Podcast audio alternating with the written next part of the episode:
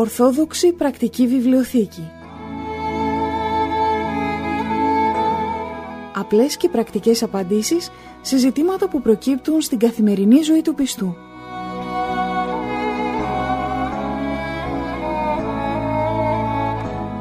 Στις απορίες μας απαντά ο Αρχιμανδρίτης Πατυρνικάνορ Παπα-Νικολάου, καθηγούμενος της Ιεράς Μονής Αγίας Τριάδος Παρμού Ολύμπου.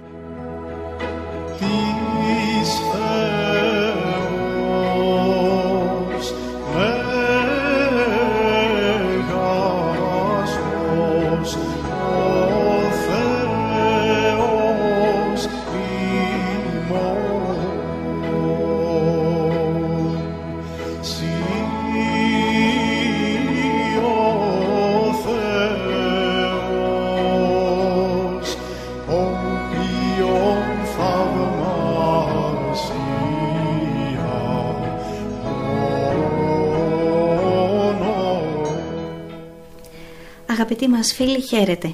Καλώς ήρθατε και σήμερα. Ορθόδοξη πρακτική βιβλιοθήκη στους δέκτες του ραδιοφωνικού σας σταθμού και όπου και αν βρίσκεστε μείνετε μαζί μας για ένα μισάωρο περίπου να συζητήσουμε εδώ με τον πατέρα Νικάνορα Παπα-Νικολάου που είναι ήδη εδώ κοντά μας. Πάτερ την ευχή σας. Την ευχή του Κυρίου. Για να μιλήσουμε για ένα θέμα που ή σας απασχολεί για το μέλλον σας ή ακόμα και για την πορεία του γάμου σας. Μια από το θέμα μας είναι ο γάμος. Πάτερ, βρισκόμαστε στην προετοιμασία του γάμου. Ήδη έχουμε πει κάποια πράγματα για την επιλογή του συζύγου, για την περίοδο του αραβόνα, της γνωριμίας καταρχάς, του αραβόνα στη συνέχεια.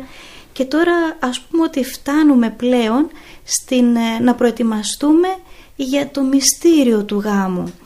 Λίγο πιο μπροστά δηλαδή πρέπει κάποια πράγματα να τα ετοιμάσουμε τι είναι αυτό που πρέπει καταρχήν να προσέξουμε; Αδερφή Αγγελική, αυτό το οποίο πρέπει να ξέρουμε είναι ότι ο γάμος είναι ένα κορυφαίο στοιχείο της κοινωνικής ζωής των ανθρώπων, δηλαδή κάτι πολύ πολύ σημαντικό μέσα στην κοινωνική ζωή. Γι' αυτό και βλέπουμε όταν υπάρχει γάμος σε ένα χωριό για παράδειγμα, όλο το χωριό θα είναι όχι μόνο στο γάμο, αλλά και στις προετοιμασίες. Όλο το χωριό θα ετοιμάζεται. Όλο το χωριό θα είναι αυτό το οποίο θα επισκεφθεί τις οικογένειες που ε, έχουν τα παιδιά τους που θα παντρευτούν, θα λάβουν μέρος ε, στα διάφορα έθιμα. Την ημέρα του γάμου θα είναι εκεί όλοι να χαρούν, να γλεντήσουν. Είναι δηλαδή κάτι πολύ μεγάλο και δεν αφορά μόνο στους δύο ανθρώπους οι οποίοι παντρεύονται. Είναι ένα κοινωνικό γεγονός και επειδή είναι τέτοιο το γεγονός γι' αυτό και πολλά πράγματα επηρεάζουν τις συνήθειες αλλά και όλα αυτά τα οποία λαμβάνουν χώρα και πριν από το γάμο ως ήθη και έθιμα αλλά και κατά την ημέρα του γάμου και τις επόμενες ημέρες. Είναι πολλά αυτά τα οποία έχουν σχέση με το γάμο και επειδή όπως είπαμε είναι μια κορυφαία κοινωνική εκδήλωση γι' αυτό και συμμετέχουν και πολλοί άνθρωποι σε όλα αυτά τα ήθη και τα έθιμα. Πολλά όμως από αυτά τα ήθη και τα έθιμα ε, δεν είναι και τόσο σύμφωνα με την πίστη μας δεν είναι τόσο καλά, δεν έχουν καλές ε, βάσεις, δεν έχουν καλή ρίζα και γι' αυτό πολλά η Εκκλησία μας όχι μόνο δεν τα δέχεται αλλά και συμβουλεύει τους ανθρώπους να μην τα ε, τελούν καθόλου. Επειδή όμως έχουν ριζώσει πάρα πολύ όλα αυτά ως συνήθειες και μάλιστα πολλοί άνθρωποι τα θεωρούν και ότι εάν δεν γίνουν αυτά τότε κάτι δεν θα πάει καλά στο γάμο, δεν θα πάει καλά στην μετέπειτα πορεία των ε, δύο συζύγων γι' αυτό και τα τηρούν με θρησκευτική ευλάβεια θα λέγαμε και εάν δεν τα κάνουν αυτά νομίζουν ότι κάτι πήγε στραβά στο γάμο. Ε, από αυτήν όμως την ε, λογική θα πρέπει ιδίως οι νέοι άνθρωποι να ξεκολλήσουν, να ξέρουν ποια είναι τα καλά τα ήθη και τα έθιμα, να κρατήσουν μόνο αυτά, τα οποία θα δώσουν μια ιδιαίτερη, ιδιαίτερο τόνο, θα δώσουν χαρά, θα είναι κάτι το διαφορετικό, μια διαφορετική ημέρα για όλους τους ανθρώπους που συμμετέχουν στο γάμο, ε, να είναι όμως μέχρι εκεί, να τονιστεί κυρίως το μυστήριο του γάμου, να τονιστεί κυρίως ότι πια δύο άνθρωποι έχουν αποφασίσει να ενωθούν και με κοινέ δυνάμεις να συνεχίσουν τον αγώνα της ζωής. Αυτό είναι το πρώτιστο, αυτό είναι το μεγάλο, το ότι δύο άνθρωποι θα μπουν μέσα στην Εκκλησία και ο Θεός με τη χάρη του Αγίου Πνεύματος θα τους ενώσει η σάρκα μίαν και από εκεί και πέρα ως αντρόγινο πια θα πορεύονται μαζί για να συνεχίσουν τον αγώνα της ζωής. Το πιο βασικό από αυτά που μας λέτε Πάτερ πρέπει να έχει μάλλον σχέση πάλι με την πνευματική ζωή.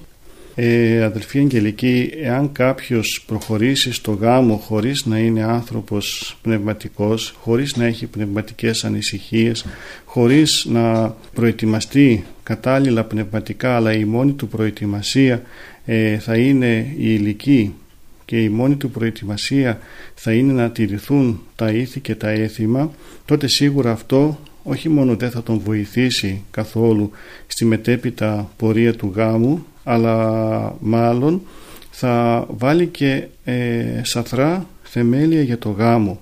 Ο κάθε άνθρωπος ο οποίος πρόκειται να κάνει αυτό το μεγάλο βήμα να προχωρήσει στο γάμο θα πρέπει να ξέρει ότι όντως το βήμα αυτό είναι μεγάλο αλλά είναι και ιερό και ως τέτοιο βήμα θα πρέπει να το δει και με αυτό το σεβασμό θα πρέπει να προσέλθει στο γάμο. Και αυτό τι σημαίνει; Σημαίνει ότι ε, όλες του οι προετοιμασίες θα πρέπει να έχουν ως βάση τους την πνευματικότητα. Θα πρέπει να έχουν ως βάση τους το Θεό, θεμέλιο των ανθρώπων που θα παντρευτούν να είναι ο Θεός. Γι' αυτό και βλέπουμε πολλά παιδιά τα οποία πρόκειται να παντρευτούν κάνουν κάτι το οποίο είναι εξαίρετο. Και ποιο είναι αυτό; Ε, θέλουν πριν το γάμο τους να βρουν κοινό πνευματικό, να έχουν κοινό πνευματικό. Εάν δηλαδή το αγόρι εξομολογείται σε κάποιον ιερέα, το κορίτσι έχει πνευματικό κάποιον άλλον, τότε πριν το γάμο τους συμφωνούν και σε αυτό το θέμα, το συζητούν και επιλέγουν τον έναν από τους δύο ή κάποιον τρίτο, αναλόγως ό,τι θελήσουν, αλλά όμως ε, ξέρουν τα παιδιά και αυτό πρέπει να κάνουν, ότι ο πνευματικός τους πια θα πρέπει να είναι κοινός. Γι' αυτό και ε, επιλέγουν τον πνευματικό τον οποίο θα έχουν και μάλιστα αρχίζουν και το συμβουλεύονται και πριν από το γάμο και στο διάστημα της γνωριμίας, στο διάστημα του αραβόνος και συζητάν μαζί του και του αναφέρουν τους προβληματισμούς τους και τις, ε, τα όνειρα τα οποία έχουν και ε, ακόμα και τις διαφωνίες τους. Και ο πνευματικός επειδή είναι ένα τρίτο πρόσωπο το οποίο είναι έξω από την οικογένεια, έξω από συγγένειες τότε με διαφορετικό μάτι θα μπορεί να δει το οποιοδήποτε πρόβλημα και η συμβουλή η οποία θα δώσει θα είναι όντως αντικειμενική και αξιόπιστη. Και έτσι τα παιδιά θα ακούσουν τη συμβουλή και θα φύγουν από τον πνευματικό ωφελημένα. Πάτερ είναι πολύ συγκινητικό όταν ε, συνήθως κοπέλες, συμβαίνει όμως και αγόρια το κάνουν, που είναι συνήθως πιο πνευματικές, πιο θρησκευτικές ας το πω και έχουν πνευματικό, το νεαρό που θα γνωρίσουν που μπορεί να μην είναι και ιδιαίτερα, να μην έχεις ιδιαίτερη σχέση με την Εκκλησία, θέλουν, τους ζητάνε να περάσει από το πνευματικό τους και είναι μια πολύ όμορφη κίνηση αυτή γιατί αφού δέχεται και το παιδί ξέρει ότι τουλάχιστον η, η μέλουσα σύζυγός του θα έχει επαφή με την Εκκλησία και την αφήνει ελεύθερη ας πούμε και δεν ξέρουμε κάποια στιγμή πόσο ο Θεός θα τραβήξει και τον ίδιο. Ναι και είναι κάτι πολύ σημαντικό αυτό να γνωρίζει ο ένας για τον άλλον την πίστη του, τις θρησκευτικές του πεπιθήσεις να γνωρίζει πόσο κοντά είναι στο Θεό γιατί πολλές φορές παντρεύονται τα παιδιά αυτό το θέμα δεν το πολύ εξετάζουν και μετά όταν ε, παντρεύονται και ζουν μαζί και ο ένας θέλει να πάει η εκκλησία ας πούμε την Κυριακή ο άλλος λέει όχι θα πάμε βόλτα την Κυριακή ο ένας λέει θα κάνουμε προσευχή ο άλλος λέει όχι εγώ θα βλέπω τηλεόραση στη διαπασόν και άλλες πολλές τέτοιες διαφωνίες τότε δημιουργούνται προβλήματα μέσα στο γάμο γιατί το θρησκευτικό στοιχείο δεν είναι κάτι μικρό οι πιο πολλοί το θεωρούν κάτι μικρό και ασήμαντο και ότι είναι απλώς να κάνουμε ένα σταυρό πριν κοιμηθούμε και τίποτε άλλο αλλά όμως είναι στάση ζωής. Και αν αυτή η στάση ζωής δεν ξεκαθαριστεί από πριν τότε δημιουργούνται προβλήματα. Γι' αυτό και αυτό που είπες που ανέφερες ότι πολλές κοπέλες και το αντίστροφο βέβαια λίγο πιο σπάνια γνωρίζουν στο μέλλοντα σύζυγό τους τον πνευματικό τους και λένε ότι να εγώ πηγαίνω και εξομολογούμε και αυτός είναι ο πνευματικός μου και αν θες και εσύ να ερχόμαστε μαζί είναι πολύ σημαντικό να γνωρίζει ο ένας για τον άλλον ποια είναι η σχέση του με το Θεό πώς πορεύεται, πώς προσεύχεται πως ε, επηρεάζει την όλη του ζωή αυτή η πίστη του. Και αν από πριν ξεκαθαριστούν αυτά τα πράγματα, τότε δεν θα υπάρχουν δυσκολίες μέσα στο γάμο, οι οποίες υπάρχουν πολλές φορές και τις ακούμε και παραπονούνται ε, γυναίκες κυρίως και λένε δεν με αφήνει ο άντρας μου να πάω εκκλησία. Θέλω να πάω σε ένα μοναστήρι, δεν με αφήνει ο σύζυγός μου. Θέλω να εξομολογηθώ, πάω κρυφά να εξομολογηθώ γιατί αν το μάθει θα με μαλώσει. Και ένα σωρό άλλα πράγματα τα οποία όλα αυτά πρέπει να ξεκαθαρίζονται από πριν. Και τότε θα ξεκαθαρίζονται από πριν ε, σημαίνει ότι θα πρέπει να σεβαστεί ο κάθε ένας αυτά τα οποία έχουν ξεκαθαριστεί από πριν. Από πριν λέγονται πολλά πράγματα, πάρα πολλά πράγματα και λένε εγώ θα ήθελα αυτό, εγώ θα ήθελα εκείνο και όλοι συμφωνούν από πριν, αλλά μετά όταν γίνει ο γάμος όλα αυτά ξεχνιούνται και ο καθένας πιέζει να γίνει το δικό του. Δεν είναι σωστό αυτό όμως. Αυτά τα οποία έχουν ξεκαθαριστεί, αυτά τα οποία έχουν μπει ως θεμέλια θα πρέπει να ισχύουν μια ζωή. Πάτερ, κάτι που έχω διαπιστώσει έτσι από, την, ε, από συζητήσεις με ε, νέες κοπέλες είναι ότι τις περισσότερες φορές οι νεαροί ψάχνουν ε, στο τέλος για να παντρευτούν πέρα από άλλες σχέσεις που θα μπορεί να είχαν πριν κορίτσια που πραγματικά έχουν πνευματική ζωή γιατί ξέρουν ότι αυτά είναι πιο καλά κορίτσια ότι θα νιώθουν πιο ασφαλείς μαζί τους και ότι είναι κορίτσια για να κάνουν οικογένεια. Ναι, αυτό είναι πολύ σημαντικό που λες αδελφή Αγγελική, αλλά καλά είναι ο άνθρωπος από την αρχή να ψάχνει να βρει τέτοιους ανθρώπους, όχι να γυρίζει εδώ και εκεί και στο τέλος να πει ε, τώρα βρω και ένα καλό κορίτσι για να είμαι κι εγώ ασφαλισμένος. Ε, γι' αυτό και εκεί είναι μεγάλη ευθύνη των γονέων, της κοινωνίας, να μάθεις τα παιδιά από μικρά ότι κοίταξε εσύ σε λίγο θα μεγαλώσεις, θα ψάξεις να βρεις το σύζυγο ή τη σύζυγό σου, αλλά να ποια είναι τα κριτήρια; Τα κριτήρια είναι να, να είναι ο άνθρωπος καλός, άνθρωπος αρετής, άνθρωπος πνευματικός, άνθρωπος που αγαπάει το Θεό, άνθρωπος ο οποίος θα σε σεβαστεί και θα τον σεβαστείς. Αυτά θα ψάξεις να βρεις. Όχι ας ε, καλοπεράσουμε, ας ε, ψάξουμε εδώ και εκεί, ας περάσουμε καλά και όμορφα και όταν θα έρθει η ώρα να παντρευτούμε τότε το σκεφτόμαστε πιο σοβαρά και τότε ψάχνουμε τον άνθρωπο ο οποίος μας βολεύει ναι, πάτερ, έχετε δίκιο σε αυτό που λέτε. Μακάρι έτσι να έχουμε να κάνουμε τα παιδιά μας μάλλον να είναι τέτοια και η οικογενειακή εκπαίδευση και η εκπαίδευση του σχολείου που έτσι να ξεκινούν, έτσι να μεγαλώνουν και έτσι να ξεκινούν τη ζωή τους. Μα αδελφή Αγγελική δυστυχώς σήμερα...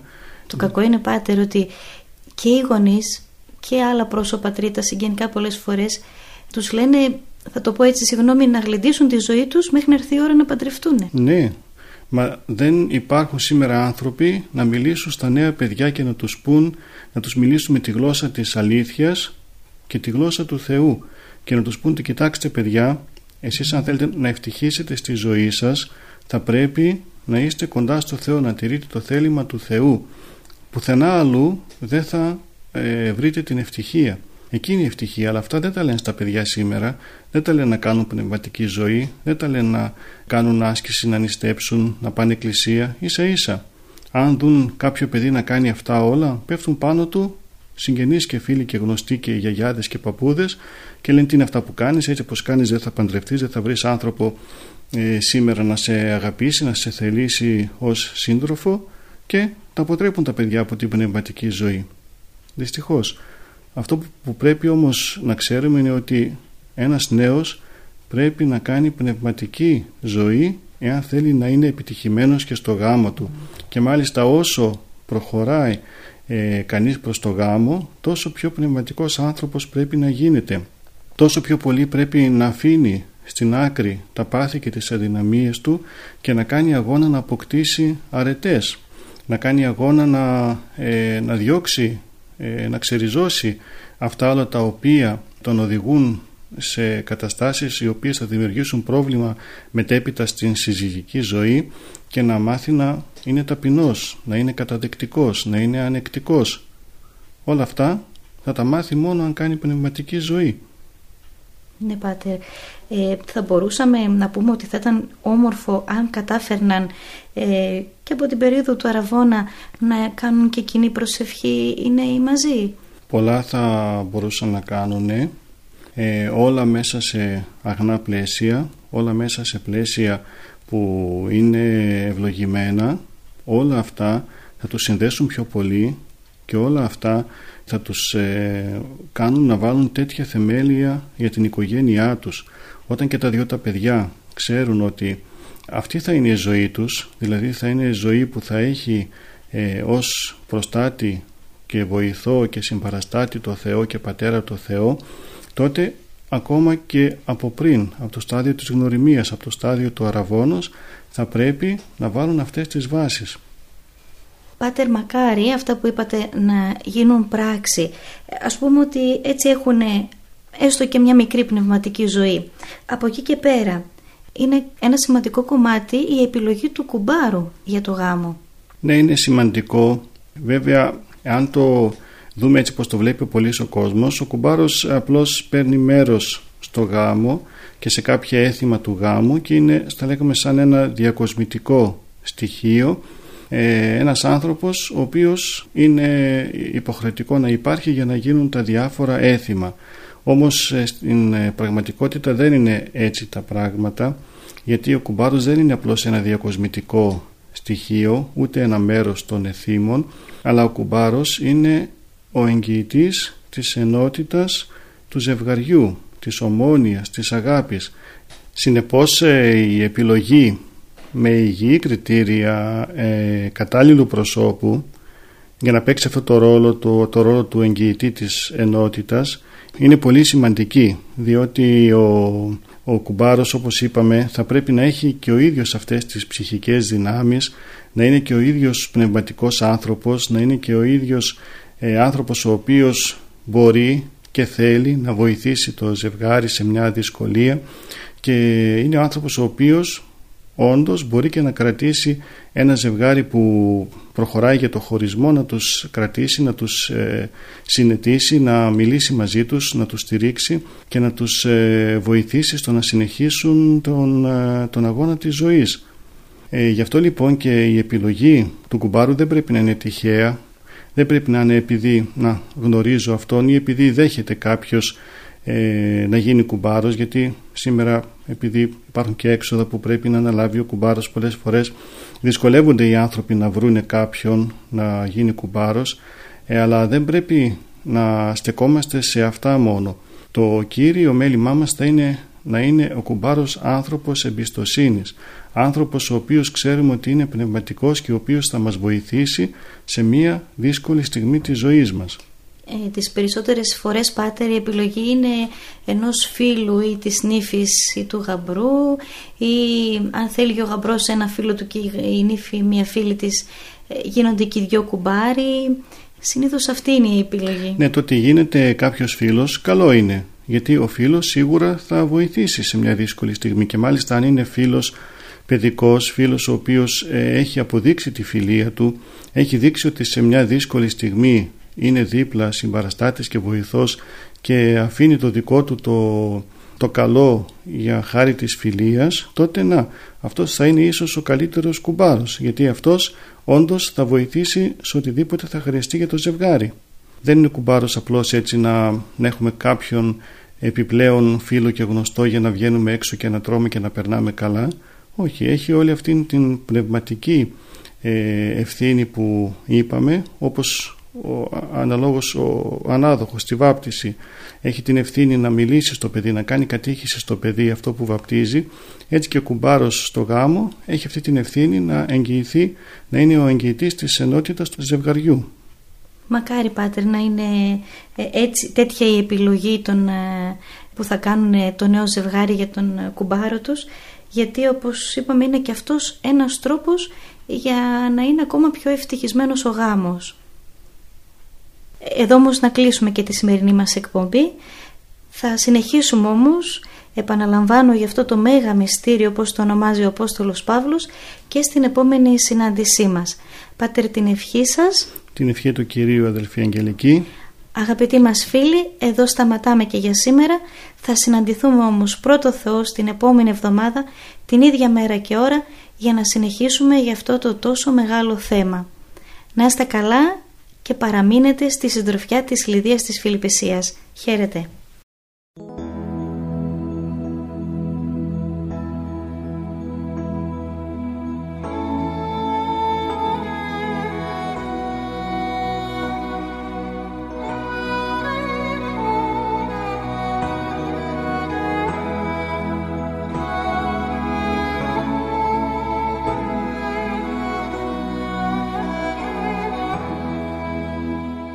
Ορθόδοξη Πρακτική Βιβλιοθήκη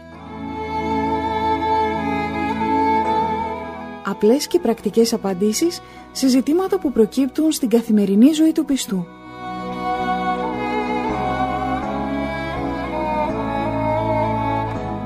Στις απορίες μας απαντά ο Αρχιμανδρίτης Πατυρνικάνορ Παπα-Νικολάου, καθηγούμενος της Ιεράς Μονής Αγίας Τριάδος Παρμού Ολύμπου.